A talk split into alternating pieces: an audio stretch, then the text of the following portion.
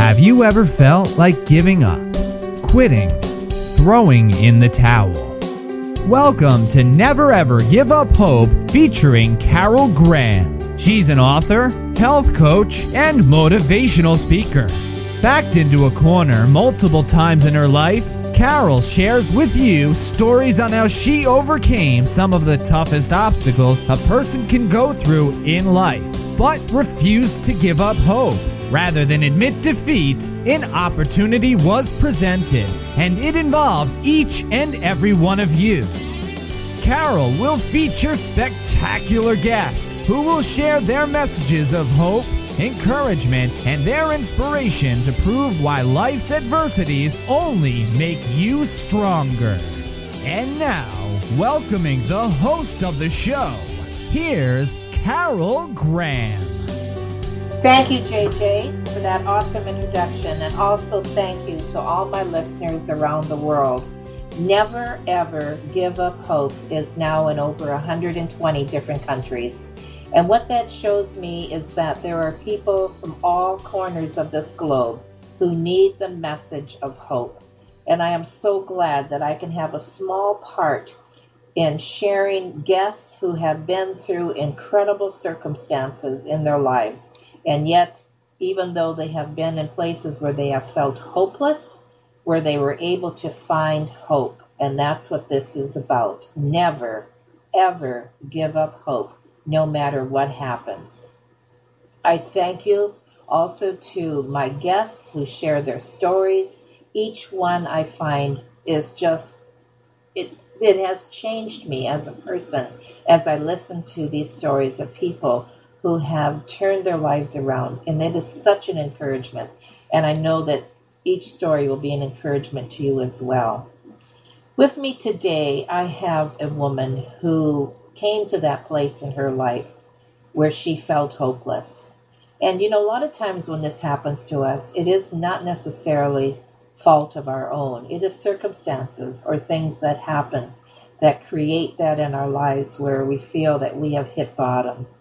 And my guests have been there, and yet they have stories that will help you to understand that that's not where it ends. With me today, I have Robin Dykstra. Robin is a captivating national speaker. She also is an author, and she wrote her memoir entitled The Widow Wore Pink. She became an accidental expert. That's going to be an interesting term that I'm sure she'll explain to us. On finding joy during difficult times. And she had to bury two husbands in the course of four very short years. Barely were getting over the death of one when it happened the second time. I mean, that's just hard to believe. And she's going to share how she coped. But before she married, she was a Playboy bunny. And she now speaks with authority and understanding and empathy to women who have pasts that they would like to forget, and also to those men and women who have suffered great loss. Not only is Robin captivating and funny, but she is also going to be able to relate with you as as she shares her story, and I know that you're going to enjoy listening. Thank you and welcome, Robin. So nice to be with you. Thank you so much, Carol. Thank you, Robin. Now, you saw, I don't know how old you were, I'm assuming you were probably college age, when you saw the ad for a job that said great pay, no experience required, apply in person. Now that sounded like the perfect job, and you got the job.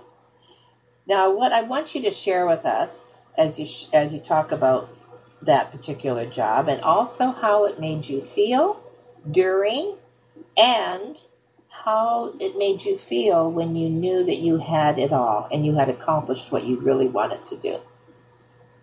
Well, I was on top of the world. The job that I applied and got was for a Playboy bunny.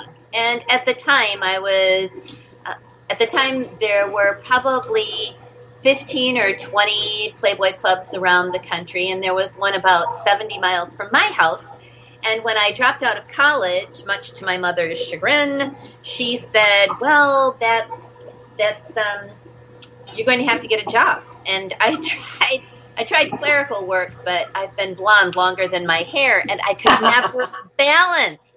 So they told me that I should find work elsewhere. And I tried some factory work, but the shoes were so ugly, I just couldn't do that. So oh. I decided to keep looking. And when I found this job offer in the newspaper for Playboy bunnies, I thought, oh my gosh, this is right up my alley glamour and money and no experience necessary. And they delivered on that promise. We didn't. They would. Tra- they trained us to mostly serve food and beverages, but you know, as a pretty woman in a glamorous environment, there were all kinds of temptations and benefits to us. So we had all kinds of money and new cars and virtually the world at our feet, but there's such a dark side to um, to that that world. And I discovered that when I married a man whose job was to get people to say yes to things they didn't really want to say yes to. Um, he and I had a couple of tumultuous years, and finally, our relationship just e- exploded into violence, and he he started to hit me, and I knew that if I stayed, I was going to die. So I I just ran. I just ran for what I perceived was my life, and I went back to my mom's house, and I asked her to put me back in college, which she did. Wow. So you had an about face and started over again. I did. And when I got home, I was a banged up mess. I was broke. I was uh, scarred. My, my, my finances were a mess. My emotions were a mess. My confidence was in the tank. And I just didn't know what I was going to do. I, so I, I just needed a, a fresh start. And what did you do then? Well, I went back to college, and after I the dust had settled a couple of months, I remembered this boy that I had met in college who was just so oh, he was just so hot. He was just he was hunky and he was nice, but he was this Christian boy and I didn't know any Christians. I'd only seen Christians on television on on interview stories like 2020 and I just thought they're just crazy. I don't I don't want to I don't want to live on a compound with a bunch of crazy people. and so I, I had put him on the side burner because I just didn't, I didn't, I didn't think that was for me. But he had always made me feel so precious and he always respected me so well. And I really needed a fix. I just needed something to make me feel better and nothing that I was trying was working. Drugs weren't working, alcohol wasn't working, other men weren't working. So I thought, I'm just going to I'm going to try this. I'm just going to see what he's doing. So I gave him a call, and he was so happy to hear from me.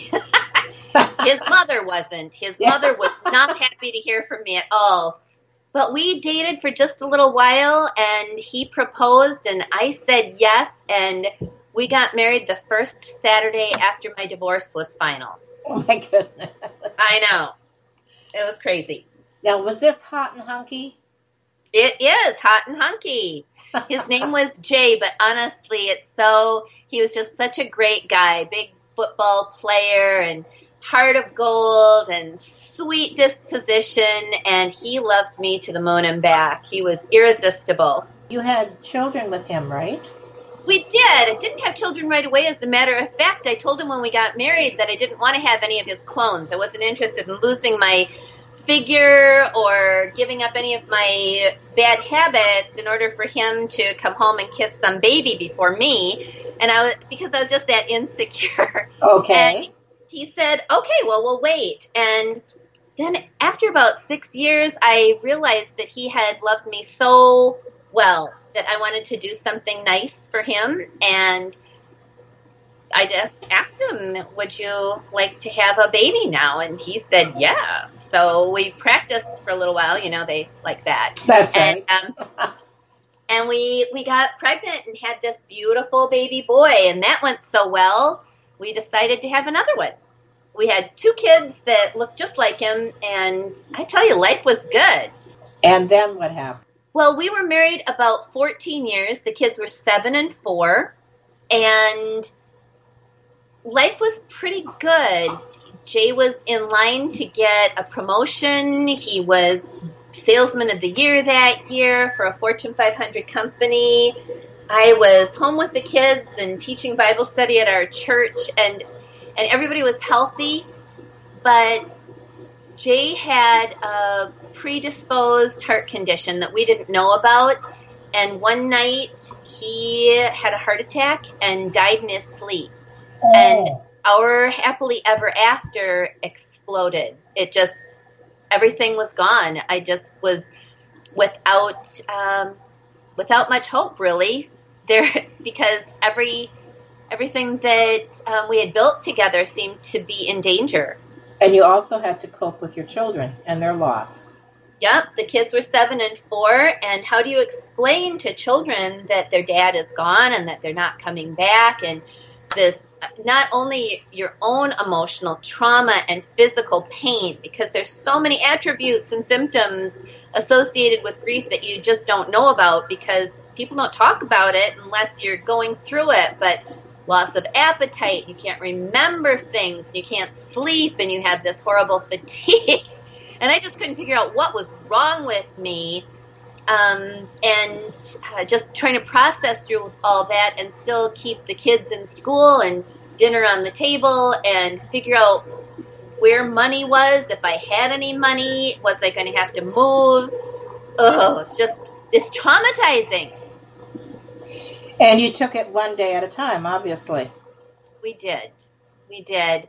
After a couple months, the kids and I made a pact that we were going to find something good in every day. No matter what happened, even if it was a horrible day, that we were going to find at least one thing to be thankful for every day. And that's how we ended our day by sharing the, the things that had gone well. And it's surprising that even in the midst of the worst scenarios, that we could almost always find one good thing and that's a lesson that you probably have instilled in them, and they may or may not still do, correct? they may or may not still. They're both pretty good kids. It, and the oldest is 28, and the youngest is 25. They are whole and happy and healthy, well adjusted, gainfully employed human beings. It's a miracle to me. yeah, no kidding, in spite of yourself, right? Exactly, exactly. So, again, you've picked yourself up you've got your life back, and what happened when you you met? I believe, if I remember correctly, Adventure Boy. Right. How did that happen? After after Hot and Hunky died, and we we just had so much community support from our friends that uh, prayed for us and fed us and took us out for dinners and invited us into their homes and their holidays that after about a year or so, I felt healthy enough to consider dating, and I I married uh, a, a guy who was just so spontaneous. Hot and Hunky had been very much of a homebody, but Adventure Boy, oh my gosh, he came with a plane, a motorcycle, and a passport, and it was just, let's go. Oh my gosh. So I actually have a pilot's license. I can fly single engine airplanes. I have a motorcycle endorsement, and we would take each take a child on the back of the motorcycle and go for ice cream rides and excursions. And we started putting stamps in the passport. Honestly, it felt like everything had been restored. It felt like God gave me my life back.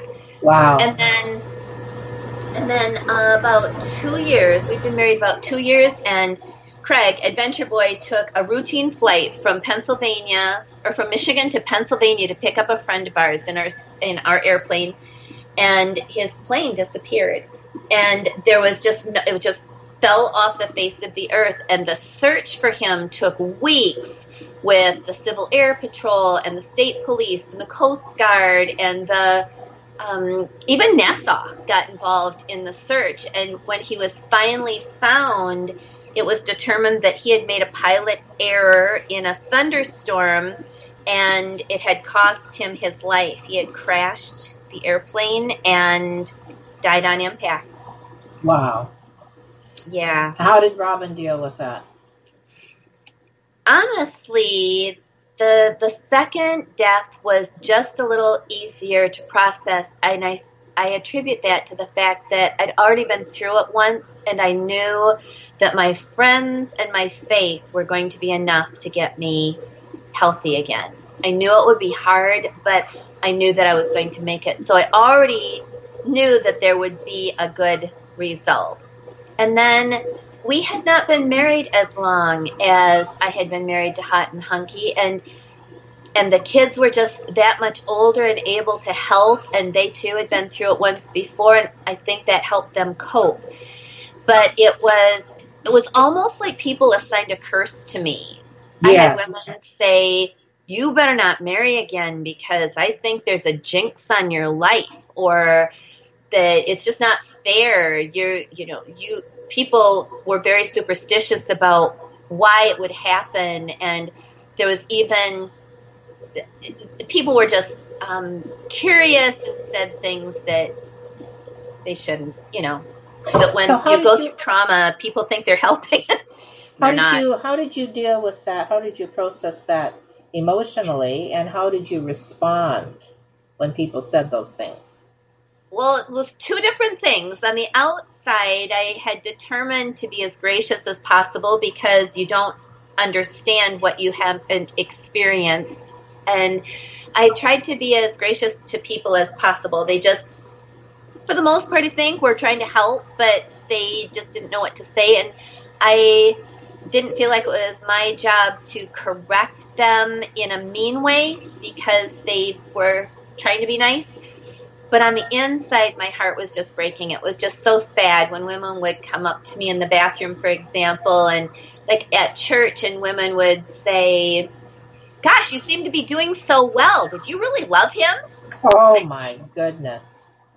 But that's what I mean. People were just so curious and they just didn't know. And instead of reacting harshly to them, because that's your knee jerk reaction, not to discourage them from wanting to um, invest. So we, I just, we just tried to be as nice as possible and answer the question that they asked, and um, pr- press on. Just not spend a lot of time with them, but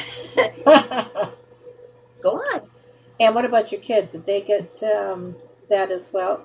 Excuse me. Yeah, um, not so much. I don't think that I think that as young as they were, their their friends were just conciliatory. They were very friendly and helpful to them. The school teachers were well equipped to handle children who had been traumatized in any number of different ways and the that that helped. The school system helped, our friends helped, and it was and I tried to keep them insulated from spending time with people who would not be beneficial to them. Okay. You were the mother protector. I was a mama bear. So, you got through that. Did you ever marry again? Unbelievable, but yes, I, I have Mr. Forever.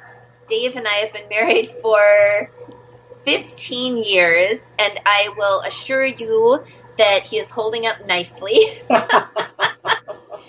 he wasn't superstitious. Dave and I have met in a Bible study for motorcyclists. He had never been married and never had any children. And Carol, he was 37, I was 44, and so I was just going into that change of life season, which makes women a little nutty sometimes. a little.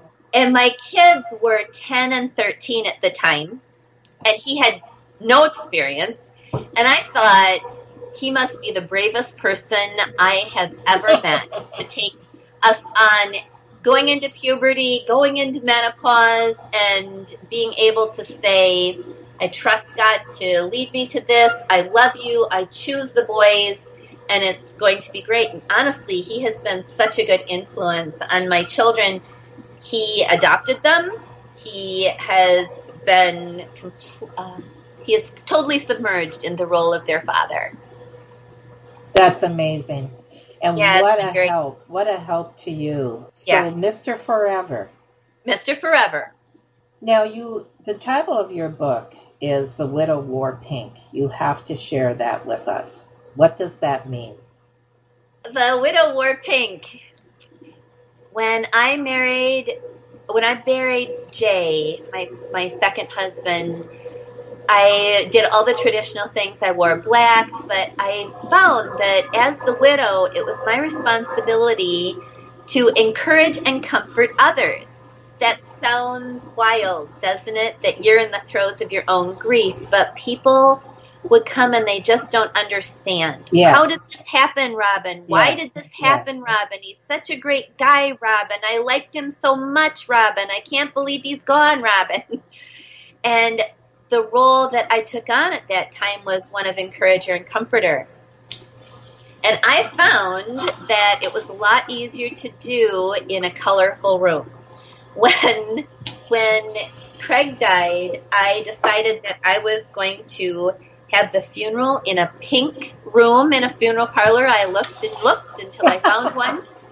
And I wore a pink dress and I tried to answer those hard questions the best I could with as much um, enthusiasm and comfort and encouragement as I could muster. And I found helping, uh, it helped to be in a pink dress. What an interesting concept. And I, I can totally relate. It's not just through death, but a lot of times people, they're not being malicious or anything, but they just are trying to understand how Yeah. you went through that and it wasn't fair.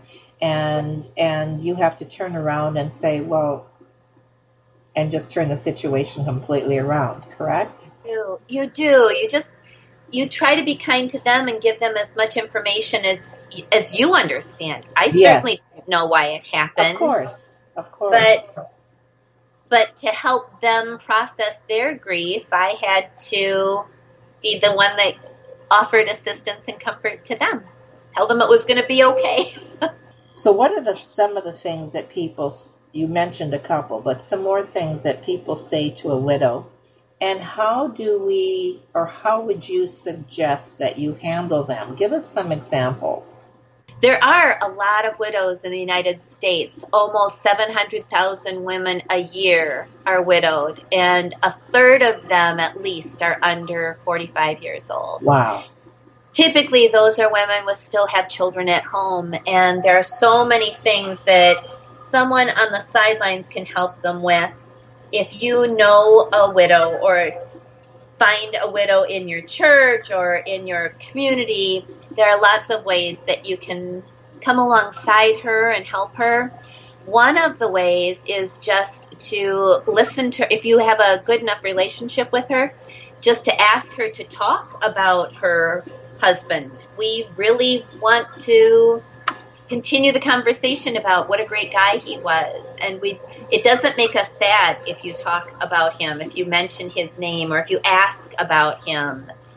Um, You know, I believe I believe that hundred percent, and I have always encouraged people. My brother just died actually two days ago, and Oh it, I find that when people hear that, you you as the person who is grieving really wants to talk about that person, and so I think it's important what you just said is to Yeah. ask questions, yes. remembering funny stories. You know, yeah. tell- you know there's so many things and it just it it helps for both people it helps the person who is asking and may feel a little you know uncomfortable and it also helps you to talk about the good times and what you remember so i totally understand where you're coming from and i appreciate that you brought that up and um, Yeah. another point is Well, another point is to help assist her, either with the kids or with the car. I know that I didn't. I didn't have any idea what made a car run. I didn't know you had to change the oil. I didn't know that you had to change the filters in the furnace. I didn't know that the roof had to be checked occasionally. If you step in and um, offer to take the kids for a play date or to a playland, if you if you could write up a schedule for things to just look for in the car or house maintenance just to be an assistance just even to feed them i know that when you when a lot of people go through trauma I did. I lost my appetite. Nothing tasted good, nothing looked good. But when I went over to somebody else's house or went out to dinner with them, because the company was a distraction, food tasted better. Yes. Just to be c- good company. That makes sense. Yeah. And just not to avoid her. I, I think you touched on that, but just to be able to not avoid her. I know that it's uncomfortable after a couple months. What do I say that I haven't said already? Mm-hmm. She should be better. Is she better? Is she's not better? Oh my gosh. Run, run. But if you just spend time with them, just look at her, talk at her, smile at her, um, that is so great. And if you knew her spouse, just to share a, a, story, either in the written word or in person, that confirms what a great guy he was, that's always good. Sending her notes, celebrating with her, going. Um, if you know wedding anniversary dates, death anniversary dates, birthdays, all those things are really emotional triggers that it's better to go through in the company of a friend, typically. Now, on that note, is it a good idea, for example, if you know that Christmas is coming and someone lost their spouse that year or whatever, is it a good idea to contact that person and specifically mention that? Are you okay going through this at this time of year? Or is it better to avoid it? What what would you suggest? I think it's really a good idea. All the all the traditions are going to change because the husband isn't there to cut down the tree or put the star on the top or sing the Christmas carol or play the piano. Whatever those traditions were that were established, everything's going to change. And there's going to be a huge hole in the calendar or the schedule or the tradition just asking her about what how she's feeling about the holiday. Is there anything that I could do to make it better? Would you like to join us for part of our season? Can we go to a Christmas concert? Could we come over and just spend time with you one afternoon and you can tell me about your year? I think that's a glorious idea. And even though people sometimes want to avoid doing that. Just bite the bullet, step out of your comfort zone, and yes. help help that person. And once you open your mouth, it just gets easier, doesn't it? It does. Tell us now about your book. The Widow Wore Pink is a is a memoir, like you said. It's the true story of life after loss and the transforming power of a loving God. It's the story of God's faithfulness to me when I was so naughty it's a weird story because when I was a Playboy Bunny and breaking all of God's rules, nothing bad happened to me. Really, it was a pretty high life. And then when I I cleaned up and got straight, that's when life caved in on me. It's a great story for people who just want to know that there that they are loved and that there is a God who loves them. So, how do you address that when someone comes to you and brings that point up? You know, that since I have turned my life over to God and I'm trying to, you know, live that kind of life, nothing seems to be going right. How do you address that, seeing that you've been on both sides of that? I would. I always tell them that the promise that God makes to you is never to leave you alone and to love you while you're going through it. That He offers forgiveness for the mistakes and hope for the future, but that He doesn't guarantee that it will be a painless journey. There's all kinds of reasons that we go through trials. Some are self-induced. Some are some are things that we bring on ourselves. But a lot of times, I find that we suffer the consequences of someone else's decision and God wants you to know that you're not being punished, that you are just part of the fallout of someone else's free will or someone else's decision, but that He will be with you through it. A little bit more about your book. Is it a self help or is it strictly a story? It's a story.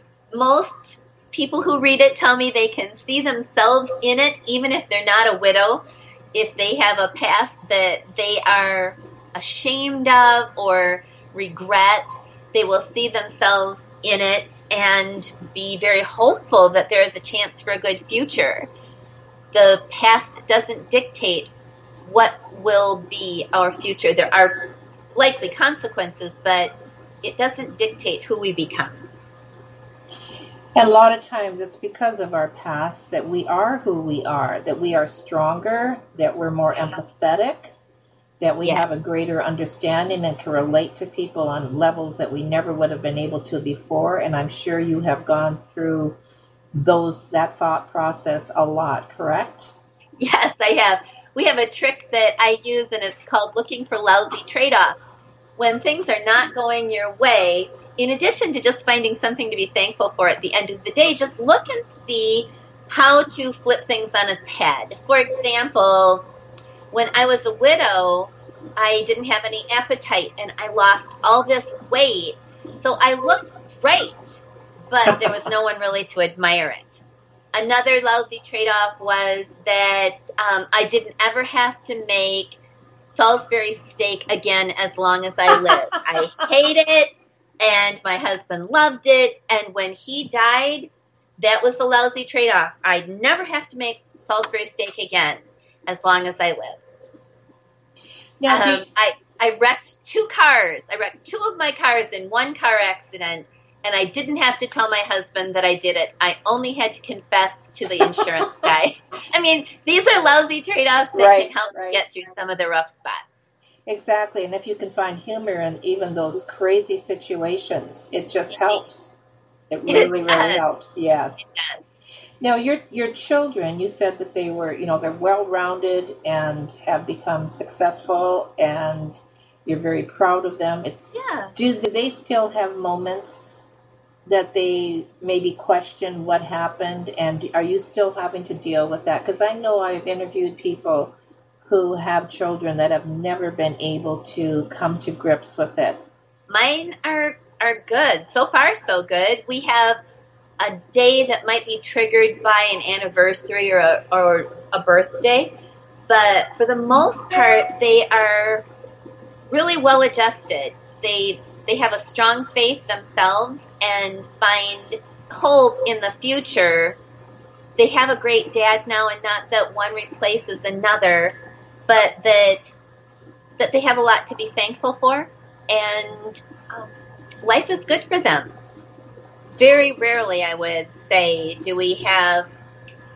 Every once in a while, you'll have a tidal wave of grief where joy and sorrow can coexist, where you're very happy with your life and your circumstances, but there's a trigger, a wedding, a picture, a song, a smell that will take you right back to a time when someone important was with you. And it's in those moments that we experience both the joy of where we are and the sorrow of what we've lost. And you don't deny those moments, do you? No, uh-uh, no. So you can embrace them and go forward instead of going, which some people do do, to a pity party. Right. But, there- find yeah, the temptation to wear that badge of victim for the rest of your life does not help you. It, it steals your hope. It steals your joy. so stay focused, be thankful, share the gratitude, look to the future. All those things are very important, and that's what we hear all the time. But it's not always easy to do when we're in the middle of it. No, it's not. You always want to say, why did this thing happen to me? And sometimes there just isn't an answer. And honestly, don't you think that when people, when a lot of times when I ask why, what I really mean is no. When I say, why did this happen? Often what I mean is, I want this, I want this fixed. I want what I lost found. I want what was broken restored. I want what was taken from me returned. I don't really care why. I just want it back. I want my life back. Now, you have a website. Do you offer any kind of counseling or one on ones? Or is it strictly your book and your speaking that you would like to me to endorse today? I am primarily a speaker. I don't do one on one coaching unless it's um, organically uh, or spontaneously driven. Okay. Yeah. So all I, I my my main gist is to delight and encourage audiences with my stories and Bible teaching. Okay. But if people want to contact you, I know that you would be more than happy to respond, and we'll have definitely. all that information, of course, oh, on definitely. the show notes. Okay, good. Yeah. And your book is available on Amazon. We'll have all of that there as well. Sure. Is there anything in conclusion that you would like to share with the audience? Just that we should never lose hope. There's always going to be the opportunity for a divine intervention, a windfall of a breeze of spring to blow in, and to ask for help, not to be not to try to muddle through it on your own. When the voices get too the, the negative and the lousy overwhelms you it's time to, to time to look for someone to come alongside you. I know that what got me through the worst times of my life were my faith in god and my friends that invested in me I think that's very important what you just said because very often people want to feel self sufficient when they're yeah. going through especially a rough time, that I can do this, I'm strong enough. But there's nothing wrong with saying, you know what, I need you to come over and just sit with yeah. me, just talk to me, just yeah. make me laugh, you know, take me to dinner. I mean, something. And we need to step out of that comfort zone that we often make for ourselves and that we feeling we're self sufficient and saying, you know what, I need you, I need people, I need help. Exactly. And not to feel like you're a burden either. There's this false idea that you're imposing or that you're you're a pain and people love to feel good about helping someone else. Yes. It's always better to be the one to write the check, deliver the meal, splash around the comfort, but in a season where you're the one who needs that, please ask for help. I really, really appreciate that you brought that up. I think that is an extremely good point, and thank you. Robin, you have been a delight. I know we didn't do any knee slapping uh, humor, but I certainly can see that you you have that gift, and as a speaker, I'm sure that it comes across. And what about in your book? Do you bring the humor in there as well? I do. I'm fairly transparent, and my life doesn't work all the time. And I'm happy to share my pitfalls and failures so that I don't do them again. It's a good reminder, and so that you can learn from them. Absolutely. Isn't that great? I thank you, Robin. This is a time of year when we're doing the interview. It's close to Christmas, and it's a time when people are going through some of those anniversaries of pain and loss, and also a time when people can be very, very sad. And so this is a great time to share your story, to share your book, and I know it will be a blessing and a help to many. And I thank you for sharing that with our audience today. My pleasure, Carol. Thank you for the opportunity. This has been grand. Thank you for listening to Never Ever Give Up Hope, featuring Carol Graham. Did you know that most people succeed because they are determined to? Quitting was never an option. Carol loves your comments and will respond to each one. So please subscribe and review this podcast. A rating of five stars would be outstanding and appreciated. Remember, if you are still here, there is always hope.